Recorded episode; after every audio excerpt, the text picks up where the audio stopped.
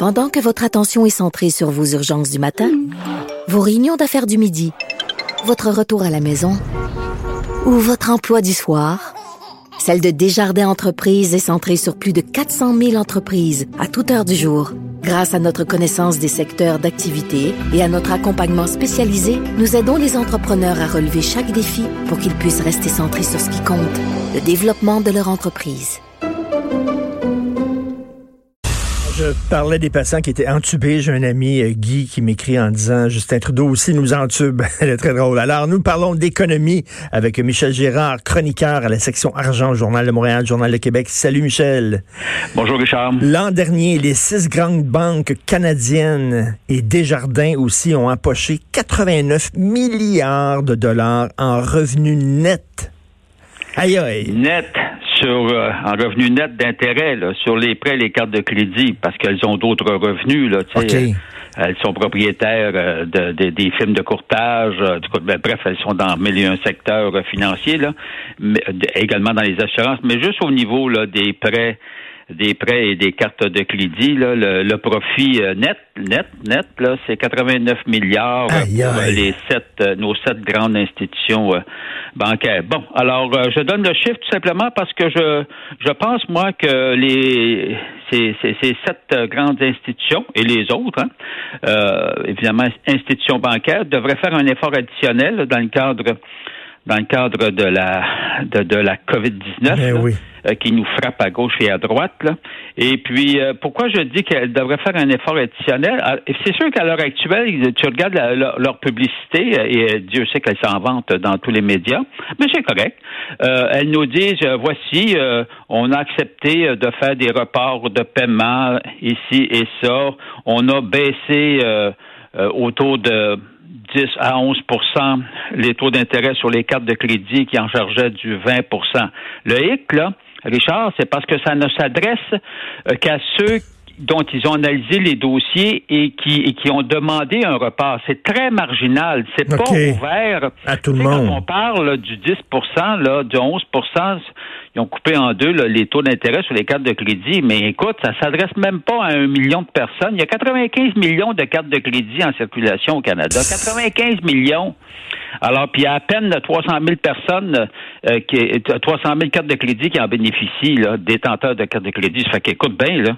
Donc, il y aurait un effort. Moi, je ben dis, pour les six prochains mois, deux choses au niveau des banques. Pour tout le monde, un maximum de 5% de taux d'intérêt sur les prêts que toutes les institutions bancaires euh, font euh, actuellement. Alors, un plafond donc de 5% Parce que il faut que tu saches qu'au niveau des prêts personnels, les prêts auto, là, les, les, au ben, si tu fais un emprunt de 1000 dollars euh, à la caisse des jardins ou, ou, dans une banque, ça peut aller jusqu'à du 15% de taux d'intérêt qu'on te charge. Mmh. Mmh. Richard, le taux directeur est à 0,25% on te charge du 15% C'est incroyable. C'est incroyable. fait bien empoché 89 milliards. C'est un manque de décence, mais comme, mais comme tu écris, Michel, fort bien dans ton texte, tu dis c'est une mauvaise stratégie parce que là, il y a 1,3 million de Canadiens qui pensent devoir déclarer faillite d'ici trois mois. 1,3 million. Et s'ils font faillite, ben c'est les, les caisses qui vont y ben perdre, puis c'est les, banques qui vont perdre aussi. Ben, effectivement, parce que, tu sais, je donne tu as deux stratégies. Un, si tu veux permettre à un client de, de, survivre, il faut que tu baisses ton taux que tu te montres moins gourmand. Ou deux, tu, lui charges un gros taux d'intérêt, comme c'est le cas actuellement, évidemment, jusqu'à du 20% puis là, tu l'étouffes, puis il déclare faillite. Puis là, la banque, en tant que telle, va perdre, évidemment, parce que, qu'est-ce que tu veux, il ne paiera pas, il va, il va déclarer faillite. Fait c'est une, je comprends pas cette stratégie des, hmm. des banquiers d'étouffer le monde avec des taux d'intérêt de 15 à 20% quand le taux directeur est à 0,25. Je ne comprends pas. Hmm. Tu comprends-tu? Ces questions-là qui forcent un, grand nombre à, tu les étouffes, tu les surendettes inutilement parce qu'à un moment donné, ça va te, revenir en face. Mais eux, autres disent, on est des entreprises privées, c'est pas notre rôle de faire ça, on n'est pas des organismes de charité. J'imagine c'est ça qu'ils disent. Oui, mais un organisme de charité, quand on te charge du 10% puis que tu fais 9,75% de profit, la banque, ben oui, non, non. c'est un énorme profit? Alors, plus que dans les années 80, quand les taux d'intérêt étaient à 20% mais que le taux directeur est à, est à, est à 18, comprends-tu? Il y avait juste un, profit de 2 points de pourcentage. Là, on est rendu avec euh, du, du jusqu'à du 19 points de pourcentage de profit. Voyons donc. Écoute, c'est indécent. Ben c'est ça. Alors moi, je me dis, un petit effort additionnel, euh, ce serait bien la moindre des choses de la part des banquiers, parce que dans le cadre de la...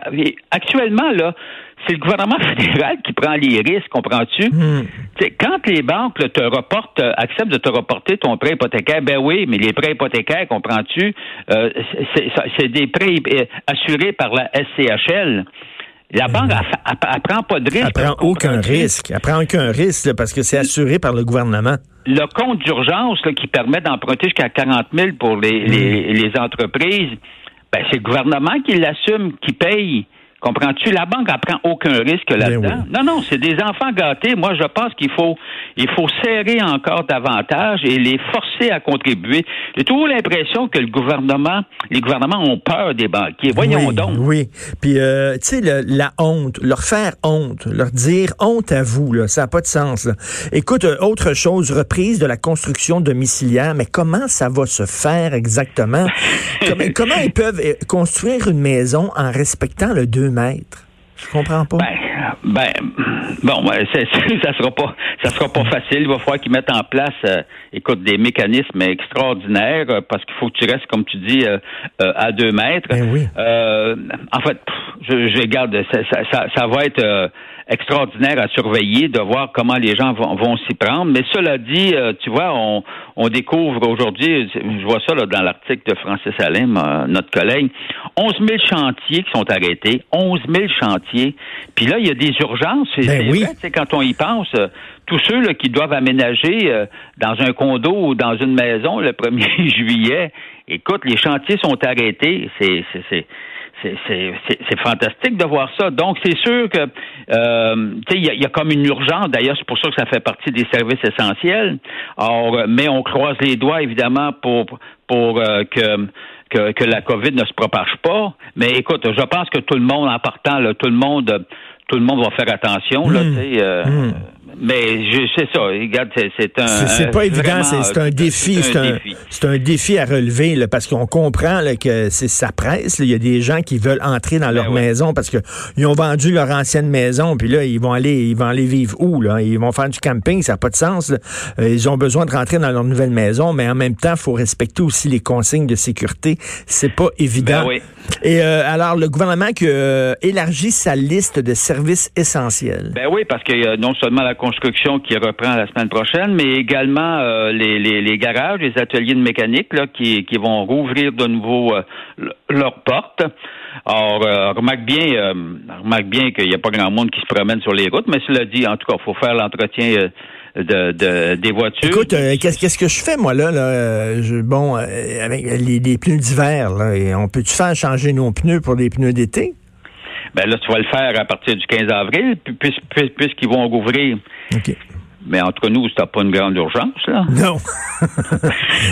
bon, mais, mais, non, mais, mais, mais c'est sûr que je regarde, aujourd'hui, euh, aujourd'hui, tu vois, tu Stéphane Marion, le stratège en chef de la Banque nationale, lui, il craint qu'on se retrouve avec un scénario catastrophique pour l'économie québécoise si la province reste encore, évidemment, euh, paralysé comme c'est le cas à l'heure actuelle. D'un autre côté, tu peux pas, faut que tu fasses attention, tu peux pas relancer trop vite. Ben non. Euh, puisqu'il y a toujours le risque que, que de la propagation du COVID-19. En tout cas, bref, c'est un méchant défi. C'est un méchant défi parce que, tu sais, quand même, vaut mieux, vaut mieux être chômeur que mort non, non, mais tu sais, une économie, ça, ça se relève. la vérité de la palisse? Ben oui, un cadavre, ça se relève pas. C'est plate, c'est plate à dire, là, mais tu sais, c'est sûr que c'est pas évident à balancer tout ça. D'un côté, euh, les consignes de sécurité, mais de l'autre aussi de relancer l'économie.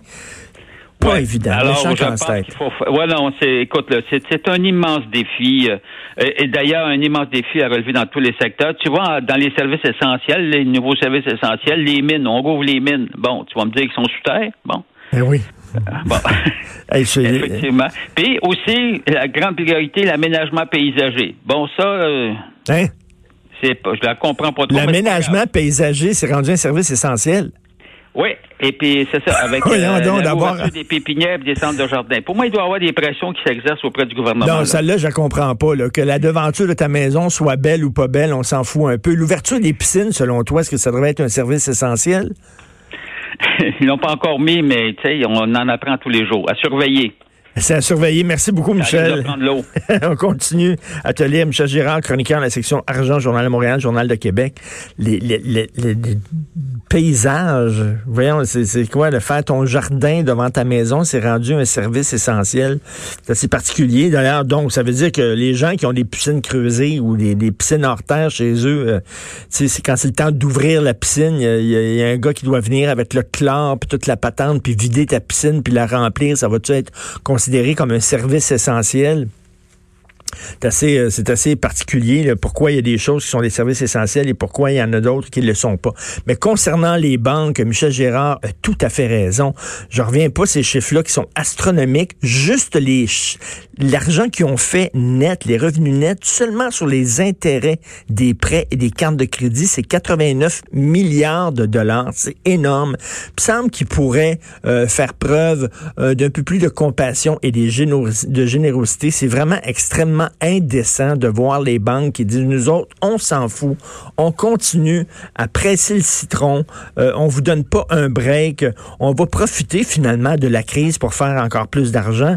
Et comme dit Michel Gérard, s'il y a 1,3 million de Canadiens qui, au cours des trois prochains mois, déclarent faillite parce que leur situation financière ne s'est pas améliorée considérablement, ben c'est qui qui va boire la tasse aussi? Ben ça va avoir un, un effet direct sur les banques et sur les caisses aussi les caisses des jardins. Donc, ils ont tout intérêt, eux, à donner un break à leurs clients, mais on dirait qu'ils veulent rien savoir. Est-ce que le gouvernement peut forcer les banques à, diminuer leur taux d'intérêt sur les cartes de crédit? En tout cas, ce qu'ils peuvent faire, c'est qu'ils peuvent dire vraiment, on est déçus de vous.